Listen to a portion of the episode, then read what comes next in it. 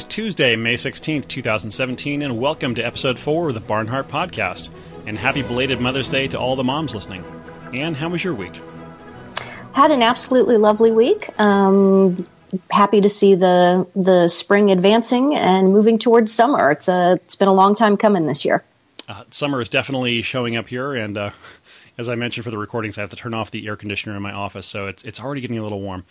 But uh, let's move, move along to the news headlines. Uh, something that is the lead headline on Drudge right now: DNC staffer, dead DNC staffer, if you remember this from the from the political season, had contacts with WikiLeaks. Clearly, the Russians had something to do with this, right? well, um, it's we shouldn't laugh. It's terrible. This young man, Seth Rich, poor confused young man that he was, working for the DNC. Um, apparently, he was in the process of or had already passed information to WikiLeaks, and it's it's pretty clear, it's pretty obvious that this young man was assassinated um, on the streets of Washington D.C. They tried to uh, blow it off as just gang banging, except you know his wallet was filled with cash. He still had his wristwatch. He still had his cell phone, et cetera, et cetera. He was just someone walked up to him in the night as he was walking in the streets of Washington D.C. and and executed him. Um, Two and shots so, to the back of the head at close quarters two two shots to the back of the head, true execution style. Um, and so now, you know, the parents, ever since this happened, have been screaming bloody murder. This was not gang banging. This that's not what this was. This was not a, a, botched robbery or anything else like that. Our son was murdered, and he was almost certainly murdered for political reasons. And it was it was suspected that he was in fact um, passing internal DNC stuff to WikiLeaks and other people. And I think the theory is, and you know, correct me if I'm wrong here, but I believe what I read months ago in, in the immediate aftermath of it is that he was one of the people within the the Democrat Party that were very upset about um, the way the whole Bernie Sanders Hillary Clinton primary interaction went and um, there there were a lot of people that were Bernie Sanders supporters. And again, you know, I, I know that Bernie Sanders is a hard socialist, if not an outright communist. Not defending Bernie Sanders or any of these people in any way, just stating the fact that there was this internal um, internal fighting within the Democrat Party during the primary season, and a lot of those Bernie Sanders people got you know got the business end of of the Clinton the Clinton shaft and experienced it firsthand and realized how dirty and corrupt all of this stuff is and were extraordinarily upset. And I believe that it's theorized that he was in that camp and he was he was making moves and getting things done to expose the corruption within the DNC itself and within the, the, primary season. And so, you know, he was, I don't know if you call it Arkancide or, or what you want to call it, but he was assassinated. Um, first thing, the first point to make about all this is there's this intense naivete still, still within the United States, the former United States, in which people truly believe that, you know, in the United States, things like having people killed and and so on and so forth. Well, that that just doesn't happen in the United States. Of course, it happens in the United States. Wake up. The Clintons have been having their political enemies murdered for almost 40 years now. When I say that these people are murderers, I'm not just throwing around random random words. These people have been putting contracts out on people and having their political enemies assassinated and also presumably people that, you know, got tangled up sexually with one or both of them, that, that as well. Um, the Vince Foster thing. It's not cuckoo pants conspiracy theories to be, to look at the Vince Foster death and say, boy, something there is just, is just profoundly, profoundly wrong. Um, something about that the reportage and all that is terrible and we probably won't know until the general judgment but but you have to understand that these people operate outside and above the law. That's why they're psychopathic politicians. That's why they're in the game, and they have people killed all the time. Um, so, do, so you, do, you, think the Bernie supporters got the message? Uh, honestly, yeah, I, I do. I do. I think. I think that these people are so devoid of integrity fundamentally. I mean, they wouldn't be Bernie Sanders supporters if they had any integrity. They wouldn't be members of the Democrat Party or have anything to do with that mess or have anything to do with national level politics by definition if they had any personal integrity. And see, that's, that's kind of the other side of the coin. If you don't have any personal integrity it isn't just that you're willing to do anything and you're amoral and you'll you're capable of doing anything yourself to to get ahead. It's that you can also be manipulated so easily. You can be coerced so easily because you since you have no integrity you're not willing to take a principled stand on anything and you're certainly not willing to die for anything. Certainly not willing to die people who have no integrity are not willing to lay down their lives because in order to do that, the, the act of laying down your life and the act of self-sacrifice, you, that has to be rooted in charity. That has to be rooted in, in a fundamental love of your fellow man and hopefully of, of the truth and of God. And that's why people take principled stands, lay down their lives, suffer and die. Um, people who have no integrity are not going to do that ever. So yeah, you, you kill Seth Rich, you assassinate Seth Rich on the streets of Washington DC, and it sends an instantaneous shockwave through that whole generation, through that whole population, through all those people who knew this guy and who are now confronted with the fact that, yeah, these people will kill me. And of course, what are they? They're Gen X, Gen Y, millennial, American you know, diabolically narcissistic, if not psychopathic, moral degenerates. So yeah, they'll fall right into line if you do something like that. So yeah, I do think it was effective. And now we found out that um, the FBI went to the Washington D.C. police force and explicitly told them to stand down and to stop investigating this murder once again, people, this whole notion that your government is this benevolent, wonderful thing and that the, the FBI and this high level, national level law enforcement is, is your friend and on your side. This is naivete on a level that just can't even be quantified at this point. These are, these are now malignant, malevolent organizations filled with truly um, psycho spiritually damaged and, and demented people by definition. I mean, do you think, do you honestly think that good people wake up at this point after all this crap that's been going on for the last several decades and a good person says, yeah, I want to join the FBI. Uh, no, I'm sorry, but you're, you're just, you're naive and you're deluded if you believe that. These organizations at this point are attracting people who are who are looking to get into a system in which psychopathy and corruption and graft are the ways to you know to climb the ladder and to and to aggregate power unto yourself. These institutions are so corrupt that now that's that's the sort of person that they are almost exclusively attracting. So the further it goes the worse and worse and worse and worse it gets so, you know, again, just wake up. And I guess the advice I would give is that it, it just in your life in general, and I learned this lesson well, if anything bad happens to you, if you are threatened, if someone tries to coerce you, um, you receive a death threat, anything, the way that you protect yourself is is you you go public with this immediately. You publicize it all over everywhere, everywhere. Make sure everybody knows. And, you know, there's really no excuse not to in this day and age. Every one of us carry around in our, in our pocket or in our bag a baby television with a movie camera attached to it. We can record basically a press conference. Any human being can, can call and hold a press conference at any moment, literally.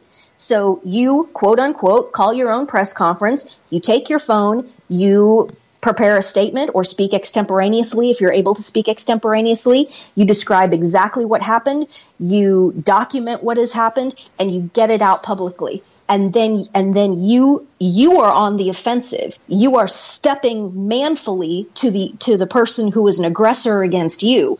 You are now on the offense. They are on the defense, and you say, and you up the ante, and you say, look, if you if you're serious about this, if you want to, for example, kill me, then come and do it. Um, I ha- I went viral for a second or third time in the fall of 2011, about six months after I did the original Koran burning, because I got a death threat email from this from this uh, retarded Musloid over in the UK and my response to him, which I instantly posted on my website so that the entire world would see it, was I gave the guy detailed driving instructions to my home. Say, okay, here's what you need to do. There's daily direct flights from Heathrow to Denver. So once you're once you do that, you come out of the terminal, you go to the rental car facility. From the rental car facility at Denver, Denver International Airport, here's the turn by turn driving instructions to get to my house. Come do it. Come do it and you know, at, people but be sporting instantly. Be, but be sporting about it and wear body armor. Yeah, but but wear body armor because at the time I had a, I had a new I had a new rig and I had some new ammo that I wanted to try out, and also what I also made clear to him was I was you know I had 40, 50 IQ points on him probably, and you know that's not being overly uh, I'm not flattering myself overly by saying that because as as we all well know, the, the Muslim population, due to um, 1,400 years of marrying your cousin, just shifts that IQ bell curve way over to the left. So, um, you know, so I've got 40, 50 IQ points on him. And, you know, I have the tactical advantage in every conceivable sense. So please wear body armor, blah, blah, blah. And people were just stunned by this. They're just stunned that that's the reaction. To me, it's so common sense. If someone threatens you, go public. Make a, you know, and even if you don't go public, public, public and put something on the internet, tell some, document everything. Um, if you, you know, screen grabs, photocopies, put send send things to to trusted family members, et cetera, et cetera. But I think the most effective way to do these things is just to go completely, totally public with this stuff. That's why, you know, people, I guess people who aren't terribly familiar with me, these people send once in a while, you'll get some just crazy evil email. And what I do is I just turn around and post it on, on the website with the email address, not redacted. If there's a phone number, I post the phone number. Um, last summer, I had some some pervert uh, leave me leave me these multiple minutes long voicemails try, trying to get me to come to Las Vegas and participate in um, in pornography to produce pornography. I just record the whole thing, write up the transcript, post it on my website with his name, address, phone number, the whole nine yards.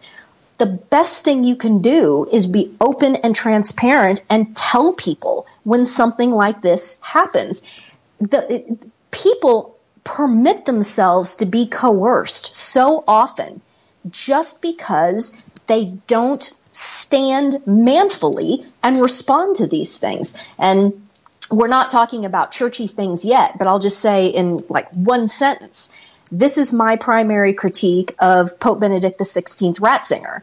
If there were any problems inside the Curia and inside inside the Vatican, he could have taken care of any and all of them at any time by simply holding a press conference and saying, this is the situation, this person is fired, this person is fired, this person is fired, this person is fired. And if, if I end up dead tomorrow morning, um, please do a full autopsy and make sure that I haven't been poisoned. And everybody in the world would probably go, yeah, dude, that's right. Okay. All right you're you're you're a good leader. You're getting things done. You're willing to stick your neck out. Just speak up. Just say something. Just tell the truth. Just be transparent. And you, it's really hard for people to coerce you, if not impossible to coerce and threaten you, if you A, have any personal integrity, and B, if you just go public with this stuff. So the poor Seth Rich kid is now dead in his grave almost certainly did not die well, one has to presume, given the, the people that he was associated with. What a tragedy. What a tragedy.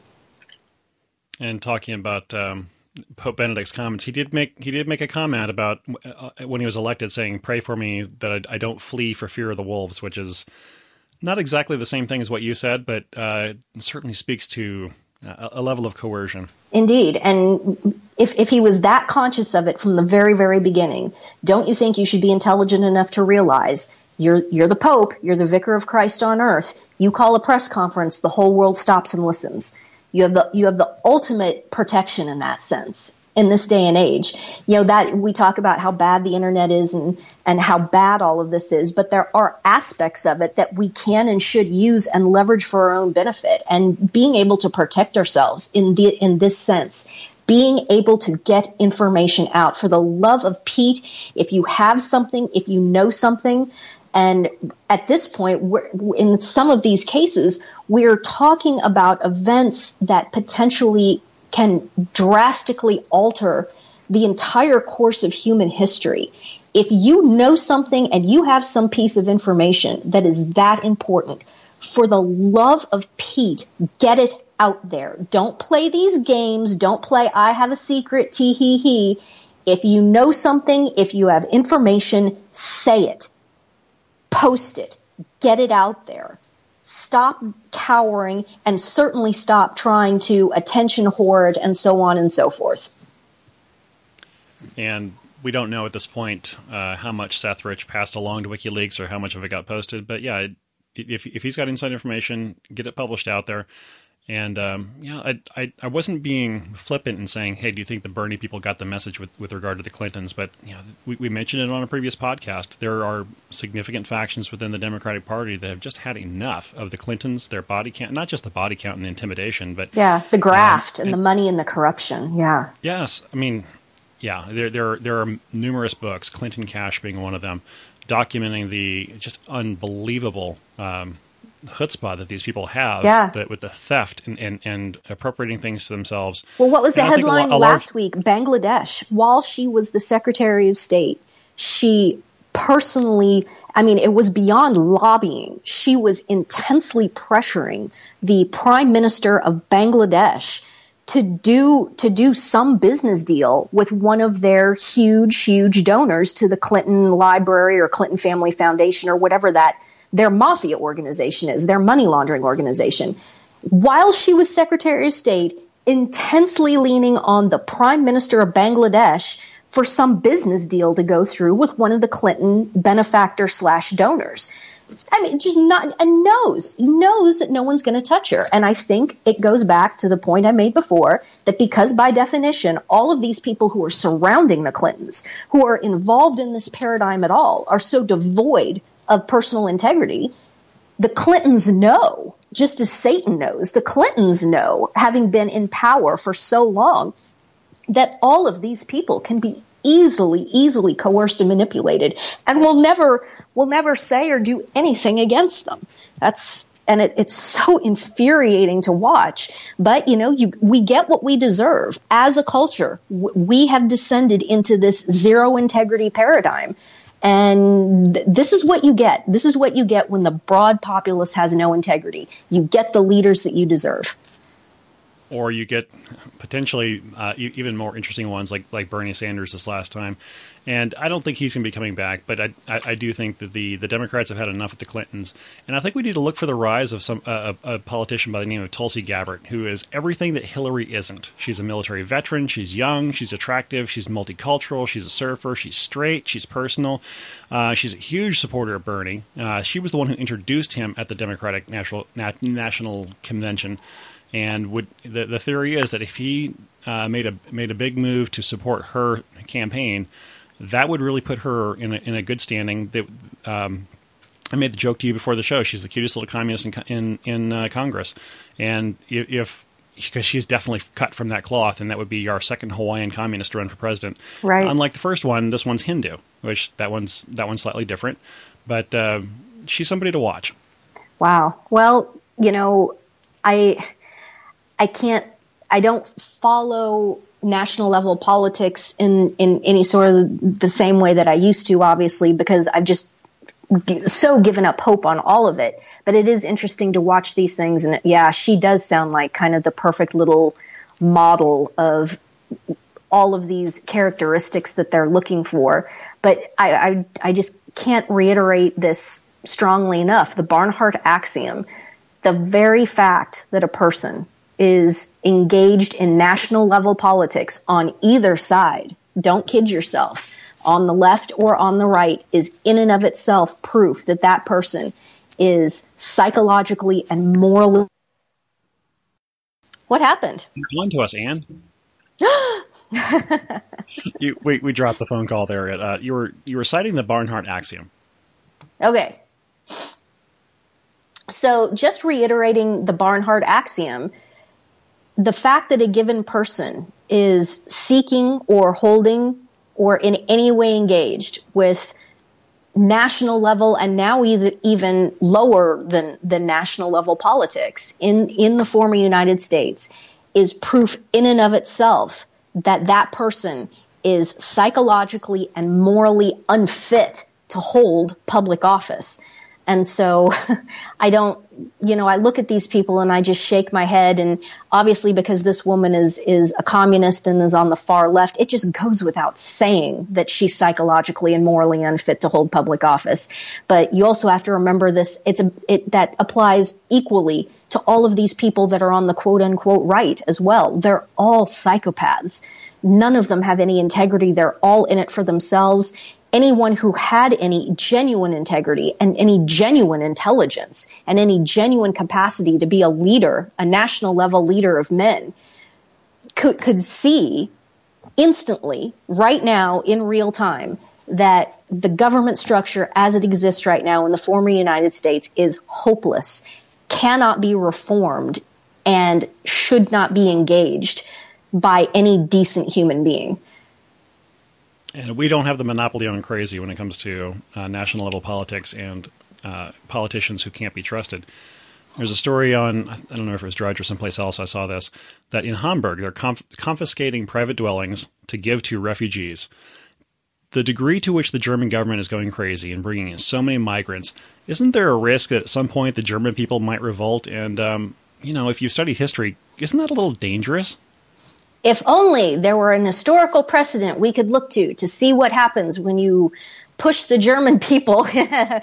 um, I, you know, that it's actually an interesting question. There's two schools of thought. There's a school of thought that says, yes, at some point the Germans will snap and it will be the reascendancy of basically Nazism and maybe even worse.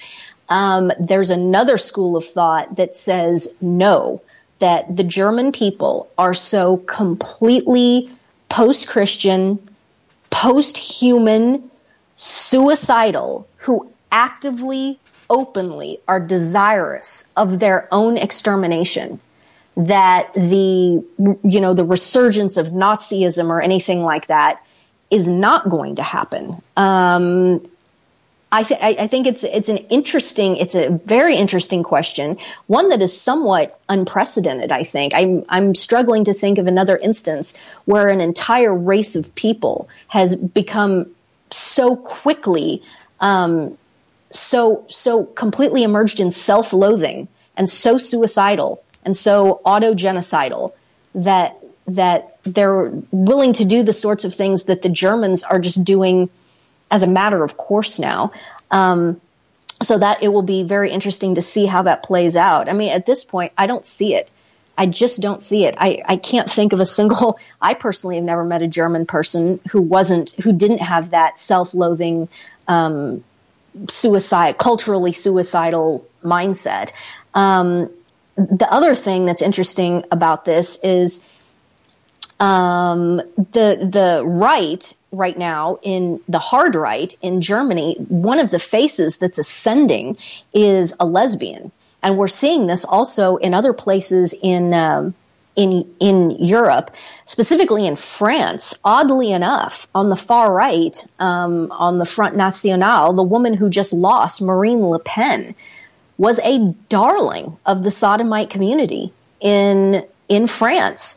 And it's this very interesting political dynamic and this, this setting of the chessboard that Satan has done, try, trying to make people on the right prove that they are not, quote, intolerant haters by embracing sodomy because Islam superficially, completely superficially, but the Islamic political system has a very superficial public position against sodomy. Now, we all know that that is an absolute joke and that the rates of male homosexuality, man on boy pedophilia, the, the highest rates of this by far among any culture or political system in the world, and it's universal across all Muslim cultures, no matter what the race, from Indonesia to Afghanistan to the Persians in Iran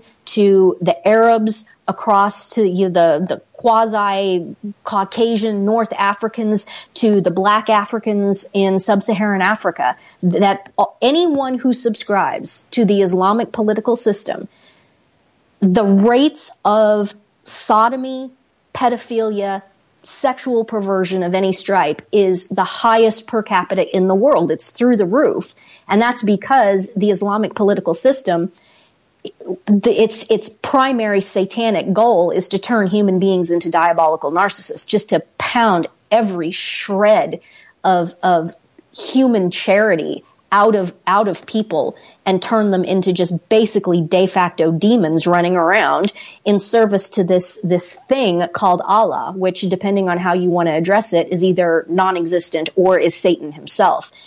So this dichotomy, Satan has set up this dichotomy saying, well, if you're against Islam, let's see, let me get this straight. If you're against Islam, you have to be pro sodomy because the Muslims have a public position that they are against sodomy.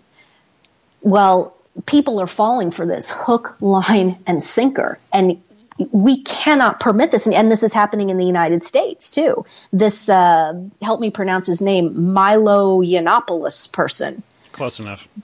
Yeah, th- this guy, oh, and he's the darling, and oh, we have to go hear him speak, and he's just so clever, and he's so funny, and he's so witty. Yeah, I've known I've known plenty of sodomites who are politically on the far right and they're so clever and they're so funny and they're so witty and they are some of the most evil, soul killing, murderous human beings walking this planet.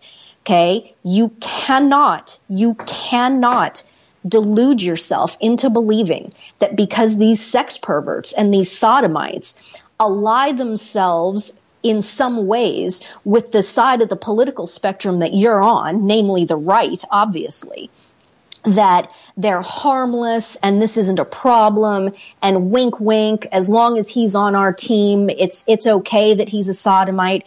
No. As we talked about, I think it was in, in podcast number three, because that's when we talked about the Knights of Malta and all that this business of letting these sodomites infiltrate in and giving any quarter to this, any winking toleration, and there's the key word there, tolerance, tolerance, tolerance, giving these people any quarter and not driving them out, it, it, you are you are sowing the seeds of your own destruction. You know what what does our what's the parable of our Lord? Hey, how about you build your house on the rock and not on the sand? Talk about building your house on the sand using a constituency of diabolical narcissist sex perverts as one as one of your key foundational constituencies for a political movement. This this is insanity and it will be used. It will come back to bite you in the butt. I'll say it again. Toleration of depravity is itself a species of depravity to to wink at this and say, well, as long as he's on my side politically, oh well, he's really cute, he's really funny. Uh, you know, we'll just we'll just pretend, we'll not think about the fact that he engages in horrific, horrific, perverted sex acts. And within the church, it's it's oftentimes horrific, perverted, sacrilegious sex acts meaning men having sex with priests, men having sex with seminarians. Um, you know, in Rome, they're they're literally having sex not just in churches, they're having sex inside the Vatican, they're having sex inside St. Peter's Basilica. You, you, you make the joke about the Vatican bathhouse. It's no joke. It's no joke. They're doing, they're committing these acts in here, and a lot of these people, a lot of these sodomites and perverts are politically on the right, both in terms of secular politics and in terms of church politics, if you want to enter into that sphere of discussion. Don't kid yourselves. You cannot permit these people in. You cannot give quarter to this because it will be used against you by Satan and it will be the seeds of your own destruction. It's also uh, talk about giving giving place out of uh, toleration. What does it say about the state of manhood that it takes somebody, a character who refers to himself in the female, to speak for political conservatives so eloquently and clearly to the degree that it's actually it's not eloquent. I take that back. He's he's got a pretty foul streak to to his, his yeah, language. Yeah, But what does it say about manhood that he's about the only male individual, as far as we know, who is really making a strong case against the gay agenda? Yeah, Exactly. I mean, it's it's just pathetic, and I think it goes to um, this this twisting of language coupled with intense effeminacy, which is what you were just what you were just uh, touching on. So, if you say the right must prove that we are not intolerant haters, and everybody on the right today would shake would nod their heads and say, "Yeah, yeah, we have to prove that we're not intolerant haters." And I say, "Wait, wait, wait, wait, wait, wait, wait, wait, wait a minute." I'm an intolerant hater. You're damn right I'm an intolerant hater. Um, how about let's talk about sodomy? I hate sodomy. It is a sin that cries out to heaven for God's vengeance and it destroys lives and it destroys entire cultures and civilizations. Do I hate it? Yes. I hate it with every fiber of my being. Am I intolerant of it? You're damn right I'm intolerant of it. I want nothing to do with it. I think that these people, that it should be driven out of a civilized society. I have no desire to live in a society in which sexual perversion is tolerated, much less celebrated. Would that it were. And if I were, you know, the joke I always make is if I were crowned Holy Roman Emperor and I was the head of some Catholic confessional state, would sodomy and sexual perversion be criminalized? Oh, you're damn right it would be criminalized. It would be criminalized under anti obscenity codes. And it would be like a three strikes and you're out policy. Strike one, maybe some jail time. Strike two, maybe some more jail time with ministry, you know, with intense ministry trying to help people get out of this. Strike three, we deport your ass and you're never getting back in. You, you go, you go live out with the people who don't hate sodomy and who tolerate the evil of sodomy. And you go live in their godforsaken culture and, and you live in that swirling cesspit. But this is, but if we're going to have a Catholic culture and a Catholic confessional state, there can be no toleration of these things. And we have to learn to embrace these terms because in, in the context of sins that are so grave as these sins, it's the only, it's the only morally, sane, morally sane response to it. The only morally sane response to sodomy is to hate it and to be intolerant of it. Stop letting these people manipulate language and manipulate these ideas correct these false premises. Oh, we have to prove that we're not intolerant haters. No, I, no, the problem, the reason we're in this mess is because we're not intolerant haters. We're not intolerant haters of sins that cry out to heaven for God's vengeance. And nothing is going to get turned around until we correct that. Right. And, and we hate the action, not the person committing it per se. Exactly. Unless, unless they are absolutely the unless they yeah. are absolutely refusing in any any notion of conversion, in which case they are identifying themselves with the sin in that case. But you know, ultimately, the greatest act of love in that case is to convert the person to to help them heal from their from their their sin, and and get them on the right path.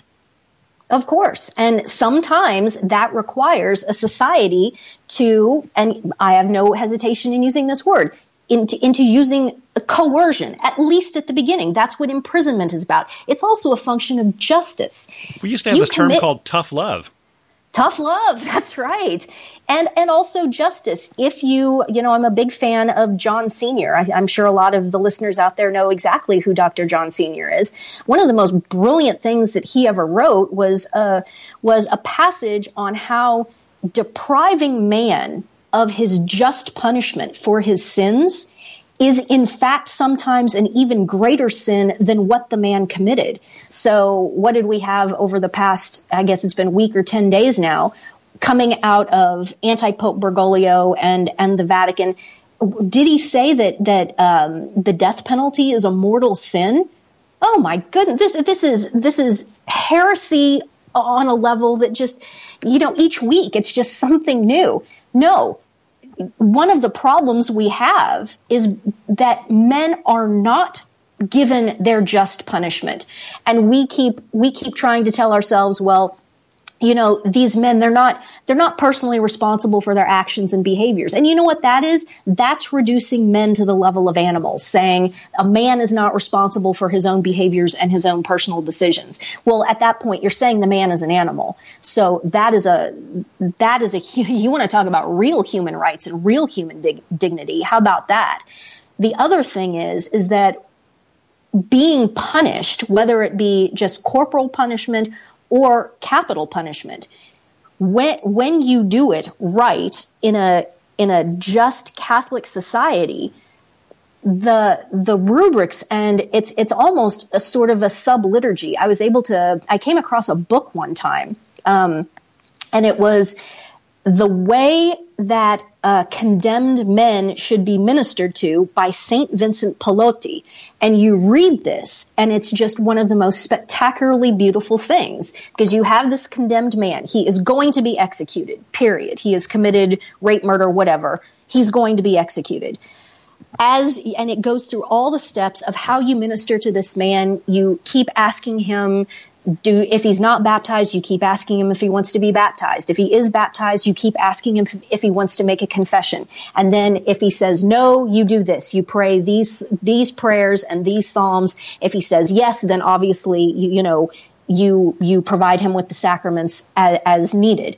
But the point of it is is that for some people it is it's only the knowledge the sure knowledge that they are about to die and that they are about to pay justly for their crimes. It is only that knowledge that causes them, that causes repentance to stir up in them. And we have to be there to help them and, and make sure that they die well. Even the most terrible criminal who is going to be executed. We want this person to die well. We want this person to achieve the beatific vision. And so you just do everything you can the church does everything that it can to minister to these people and to make sure that justice is done. We, we have no, now you're telling, now you've got these, these arch heretics, um, circling anti-Pope Bergoglio and, and his cadre of toadies telling people not to do that. That, you know, not only, if you do that, that's a mortal sin. This is, this is insanity and it's, it's chipping away at the notion of justice. That there, that God is God is a golden retriever who is just mercy, mercy, mercy, and mindless, mindless mercy, you know, that there's no justice, there's no sin, there's no justice, there's no notion of any of these things. There's certainly no notion of any sort of punishment. So again, if you listen to Bergoglio's rhetoric, anti-Pope Bergoglio's rhetoric, he's always talking about all of the imprisoned as if the imprisoned are having some injustice done against them by definition anyone who's in a prison is um, a victim of somebody. This is all rooted in the satanic Marxist populism and trying to gin up people to revolt against against a, a, a, just state. You know, that's what all of that is. It, it, well, it, also seizes on one small piece of truth that visiting the imprisoned is a corporal work of mercy, and for the reasons you just cited, there's yeah. there's something about human nature that when you get your just desserts, you mm-hmm. are primed and disposed to have contrition, to make amends for life, and that is why you want to visit the people That's in prison. That's why we go visit people in prison. Exactly, exactly. Yep not it's not to spring them and it's not to tell them that they didn't do anything wrong and lie to them and say that your sins aren't sins It's, it's there to help them, whether they will ever be released or not, whether they have been sentenced to life in prison or even to death. The object, the end of men is the beatific vision, or sadly not, which is hell because anti-Pope Bergoglio and his Freemasonic cadre, they don't actually, they don't believe in any of this. Everything that they are about is about materialism and humanism. The, the supernatural is just non-existent for these people. So the, everything that they say and do is framed in a purely worldly, purely humanistic framework. It's Freemasonry. It's Freemasonry and the materialism is straight up communism. And so, yeah, when you talk when you talk about these concepts, it, it, you and the culture now is also so far gone and so far descended into this Freemasonic mindset that when you start talking to people about how a man can be executed, but if he makes a good confession and receives all of the sacraments and then you know has a requiem mass prayed for him immediately upon his death, that his death is better than many, many, many, many, many other people, good people who don't get to die having, you know, who don't get to spend the hours and even days knowing exactly the moment that they're going to die, having a priest with you the whole time, having people just fawning over you and begging you to avail yourself of the sacraments, bending over backwards to do absolutely anything that's necessary.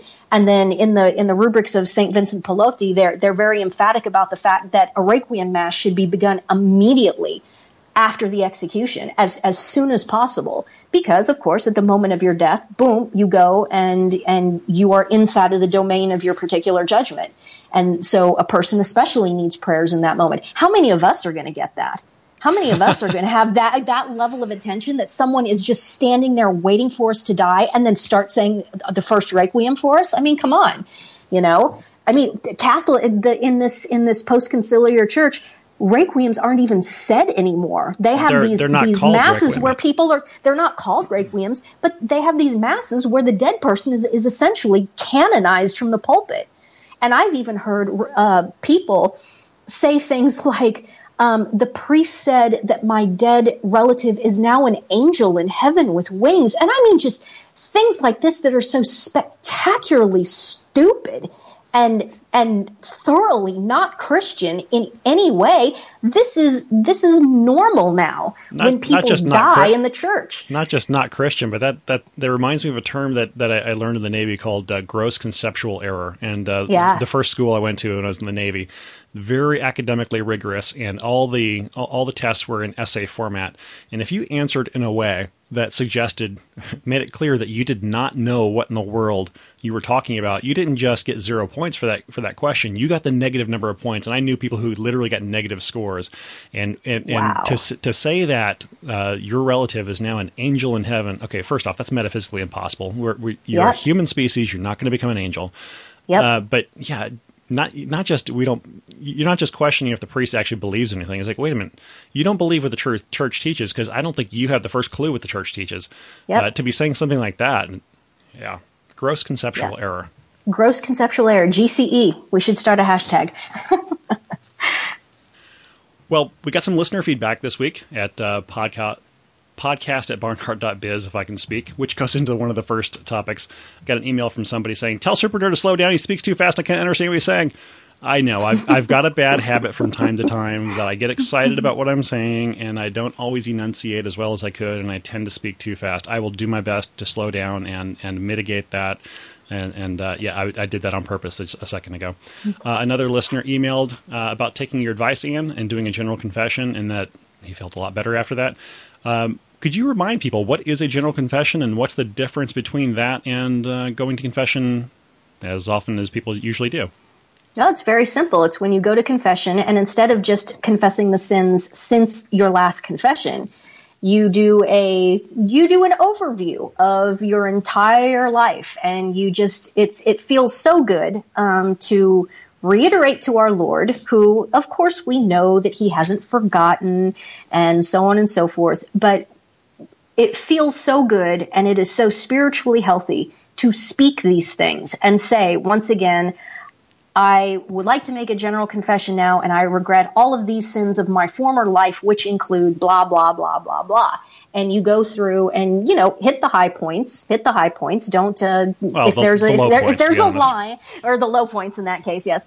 Um, you know, be conscious if there's a line behind you, be sensitive to that. But, I mean, it, it doesn't necessarily have to take a tremendous amount of time because you can you can paint with a pretty broad brush and you know you can cover entire categories of sins pretty easily. And just the act of reiterating and saying saying vocally again that I am sorry for this this this and this and these sins of my former life. It's a it's a spiritually profitable thing to do and boy, you just you feel like a million bucks afterwards, you know. And we mentioned we mentioned earlier, it's part of human nature. When when you have done something wrong, you expect to be punished, and when you don't have that punishment, you you there, there's a certain um, imbalance, and and one of the psychologically awesome. You talk about feeling good. It's not ultimately. It's not about our feelings. It's about whether or not we are in the state of grace. But Right. there, there is that tremendous relief that at the end of the confession, the priest in the word in, in the person of Christ says, "I forgive you of your sins." Yes. That that's incredible. And and in terms of not taking long, if you prepare well, you can write your your your uh, general confession down and and. Uh, one, one of the I, I didn't know if this was a local thing that that, that uh, we had we had done or if this was something that was more general um, was after our general confessions, we would literally burn the paper that our, we'd written Yes. our notes on, and it's like much better for our sins to be burning than for our souls to be burning. And and so there was that that symbolic, okay, we're done with that. That's done. It, it's it's we we we can move forward guilt free and and not be bothered that that we've done some things in the past that that we need we need to um, um, worry about. That has been forgiven. Now we go forward Right. in God's grace. Right. But you can do this, you know, and I think it is spiritually healthy to do it periodically, um, once a year, several times a year, whatever you think. And it's Well, also for, for general um, confession, the, the recommendation I've heard is every two years is, is a is Every a, two years? is a Okay. Mm-hmm. reasonable is a reasonable thing for for people who want to go regularly. Um, also, I've heard the recommendation when you make a major change in life. So if you're uh, say graduating from high school and going out to college, uh, graduating Mm-hmm. college and going into the world, getting Mm, married, getting married, um, major Mm-hmm. transitions in life. Make sure it. I mean, obviously, you're, if you're making good confessions, this this you know you're in good shape anyway. But uh, an overall reaffirming that the slate is clear, move forward. Yeah. Um, it's also a good thing to do if you have the grace and are able to do this if your life is ever in danger, which I actually had the opportunity once to do that. Life was in danger. There was a priest who made himself available and a line formed. And, you know, you can, again, you can do it, you can do it awfully darn quick, but it's good to know that if your life is in danger, that you can go and do this and you can have this, this assurance once again and just have this sense of relief and security. And I, I mean, I don't, I don't want to confuse people and make people think that, you know, confessing something previously wasn't efficacious. It's just, you know, God is merciful and he knows, he knows how we are and how we operate. And especially if you're, if you're getting ready to, if you're in the midst of a life threatening situation or you're getting ready to move into a life threatening situation. Like, for example, um, when you see the pictures during World War II and so forth of priests hearing hearing confessions on the battlefield, like for example in the Pacific Theater, there's lots of pictures of Marines going to confession because they knew that the next morning they were going to be attacking the Japanese and that many of them would be killed. So if you know you're about to move into a life threatening situation and you can make a make a general confession, just how much better that is for you, knowing that you are in fact in in every possible sense ready to die. Um, the other thing, the the, the comparison that we should make in our in the in the secular neo pagan culture is all of this business of reality television, um, these trashy talk shows where people go on television and spill their guts, and also psychoanal- psychoanalysis and this obsession with having a therapist and blah, blah, blah. What all of that is, is the human desire to, to say verbally the bad things that we, that we have done, the sins that we have committed To get it off your chest. to get it off of your chest and to say these things. Now, the God in his mercy through the church has provided this sacrament so that that can all be done in in an extremely healthy way. Um, obviously, it's healthy because your sins are forgiven, which never ever happens in psychotherapy. What what happens at the end of psychotherapy? It's the hour's over, and you get a bill, and it's see you again next week, and then they just try to keep sucking you back into this, and it just goes on this navel gazing without any resolution to any of it. And in fact, for a lot of people, going to these evil psychoanalysts and so forth it just makes it worse. It, it just turns them further and further and further in on themselves. There's never any release of the guilt because there's never any absolution. Hello. Yeah. Um, let's, let's think about this for a minute. We're going to have a have a, a, discussion with, with an analyst, and we're going to bring up all of the things for which we ought to be guilty or be ashamed, but there's never any concrete resolution to it. That yeah, I, I can see where this could be a problem. No, it's just constantly, well, how does that make you feel? Well, how does that make you feel? These open ended, nebulous questions with no end. The only end is the enriching of the psychoanalyst. That's it. So, what confession is, is this healthy form in which, first of all, it's completely done under a seal, it's completely private. You're not airing your dirty laundry. The priest is under the seal, which is one of one of the most intensive things that there is in the life of, of a priest is the seal of the confessional. And you're not airing your dirty laundry, but you're speaking these things verbally. You're getting, you're getting it out. And then of course the absolution comes and your sins are forgiven. You are washed clean in the blood of the lamb. And it is, what a mercy it is. What a mercy it is. And it's so, it's such a tragedy that you know the Protestants and and everyone else they look at the sacrament of confession and badmouth it. And it is it is one of the most intense manifestations of God's tender loving mercy. And you know I it's such a shame to use the word tender. I, all I can hear now is is anti anti Pope Bergoglio's corruption of that word. But this tender loving merciful sacrament in which you know we can we can not only have our sins forgiven, but have this this mental uh, you know correct correct my verbiage if you want to super nerd but this mental and psychological healing and ability to reset and ability to okay put the past behind us and now move forward with life. It's it's so powerful and so many people hate the sacrament of, of confession. And you know I, I can understand why a lot of Protestants especially hate it because Catholics abuse it. They sin without compunction and then say, well, that's okay. I can just go to confession. And they, they, that's presuming, it's presuming, uh, presuming upon God's mercy, which is the sin against the Holy Spirit, which, you know, our Lord characterized that as unforgivable. So, Right, and if they really had the attitude, I can sin all I want and go to confession. Well, okay, you're you're actually manifesting uh, a lack of, of, of, desire to reform your life, and that makes your confession invalid, which gets into other topics. And you, yep. you mentioned the the the holdback or, or turn off for non-Catholics confessing their sins to a man. We mentioned first off, you're confessing to God. It, the, the, analogy yeah. is always like a telephone. He's he's just the human conduit for Christ Himself. This is the way Christ set it up. If you don't like it, take it up with Him. Yeah, uh, and, and, you'll get the chance. Um, at your judgment. You, you, you can definitely talk to him about that. Mm-hmm. Um, but but the but the point of the seal of the confessional uh, throughout history, numerous priests have died protecting the seal of the confessional. The, in, in, in, short, you are not allowed to reveal anything uh, about mm-hmm. what is what is said in confession, and the penalty for that is an automatic excommunication, which can, is reserved to the Pope. So if a priest yeah. even accidentally, re, you know, well. That gets into canon. I'm not going to go that direction. If, if, if, if, a, if a priest breaks the seal of confession, he is automatically excommunicated, and he has to appeal directly to the Pope in Rome for forgiveness of that.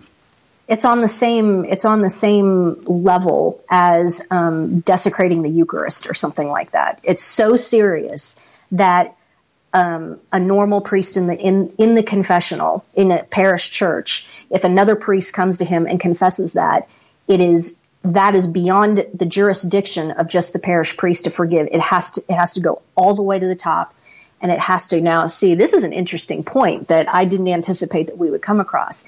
Isn't it interesting that it has to go all the way to the top and we're in this chaos right now and some people are saying well you know it doesn't really matter who the pope is or who the pope isn't if you if you follow this through um, it, you start to realize how important these questions are. But then it also gets to um, the idea of the church supplies. The church supplies jurisdiction in times of um, chaos, as in what we have now. So I suppose that the the concept of ecclesia supplet would would apply, even if, um, for example, whatever whatever anti Pope Bergoglio is signed off on in, in this category, I think the church would probably supply jurisdiction, but it, it, matters who the Pope is. The, the office of the papacy, let's put it that way, the office of the papacy really, really matters. It's really important. And it isn't something that we can just, you know, because we don't like the situation now with the fact that there's an anti-pope, we can't just shrug our shoulders and become, you know, quasi-Protestants and say, well, the papacy never really mattered anyway. Um, it really does. And, you know, just having this little conversation about these sins reserved to the Holy See, um, there you go. There's another example of why the papacy really, really, really matters. Absolutely. Matters eternally. Yes. Eternally.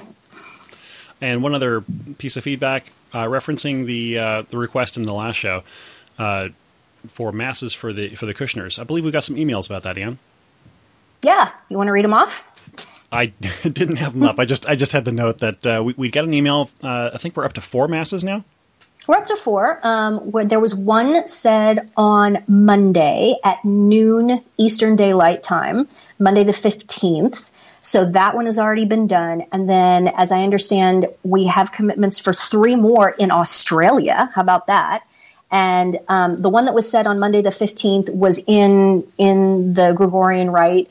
The three in Australia will be either in the Gregorian rite or the Old Dominican rite, which is beautiful. If you ever get a chance to see an Old Dominican Mass, jump all over that because it's beautiful. It's it's quite similar to the the the Roman rite, but there are some little things that are different that are really really impressive and and uh, really make you sit up and pay attention during during Dominican Mass. So if you ever get a chance to see an old Dominican Mass, do that. So three, and we'll we'll take more. We'll take more. Um, any any priests out there who want to offer the holy sacrifice for the conversion of of these people, uh, conversion slash reversion. Let's let's get the horsepower to the ground on this and put our money where our mouth is, and let's get this done. Right, and not not necessarily just uh, Jared and, and, Ivanka, but also you know Donald Trump as well. It, the whole point is you yeah, pray, you, pray, you pray for your leaders, and it, it's only slightly tongue in cheek that we're talking about them only and not Donald Trump. But he has put his trust in, in, in them, so they are effective de facto leaders in the sense that they've got his ear, and um, you know, what what what they stand for and what they believe in they're going to affect policy. They already have affected policy. So yes, we want we want Catholics. We want we want um, good believing Christians in, in, in these positions of power, because what they do and and the, the, what they affect is going to is, is going to matter. It's going to make changes that affect us for quite a while. Yes, absolutely.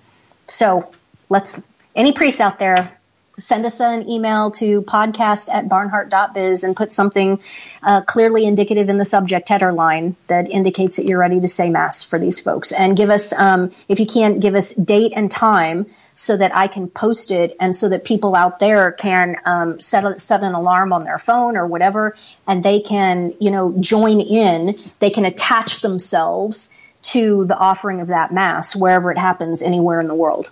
Yeah, you don't have to actually be physically present at Mass to join yourself to the intentions. I mean, Mass itself is a warping of space and time. You, no matter right. where you are and when you attend Mass, you are at the foot of Calvary, at the at at the crucifixion. It is. You, know, you look at science fiction, you see time travel and space travel. Mm-hmm. No, this mm-hmm. is this is the this is the science fact happening, where you know time and space contorts to the point that you are at the crucifixion, and you are receiving the well. that we'll, we'll, we'll get into that later at another time, but but it's, it's we'll it's, save that for podcast number five. Yeah, yeah, we're.